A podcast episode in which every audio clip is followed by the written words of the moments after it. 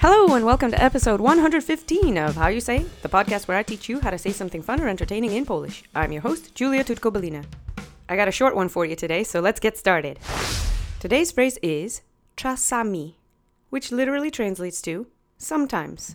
That's elegant enough, and you know what it means in English, so I thought I'd springboard off of last week's show where we were talking about raz na jakiś czas, once in a while, because czasami has the same root in time. I don't know how often you might hear this in conversation, but just in case you do, you'll now know what it means. Czasami means sometimes.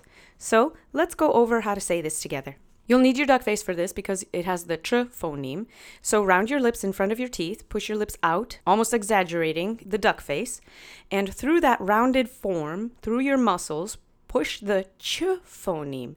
You should wind up with the sound of tr tr tr tr tr. Now that you have that fresh on your tongue, go ahead and say czasami with me three times. Accent is on the middle syllable. Czasami. Czasami. Czasami. Great. And I don't know how often you might run across this word, but just in case you do, just in case you hear somebody out in the wild say it, or just in case you run into a situation where you're answering somebody's question and they're a Polish speaker, you can absolutely use this word, like you do sometimes in English. So that's all I've got for you today. I hope you enjoyed today's show. If you want to reach out to us, we have an email address, mailbag at howyousay.fm. Our Twitter handle is at howyousayfm. Our website is www.howyousay.fm. Subscribe to us on YouTube. Leave a rating for the show in your podcast player of choice. And check us out on Patreon, patreon.com slash howyousayfm.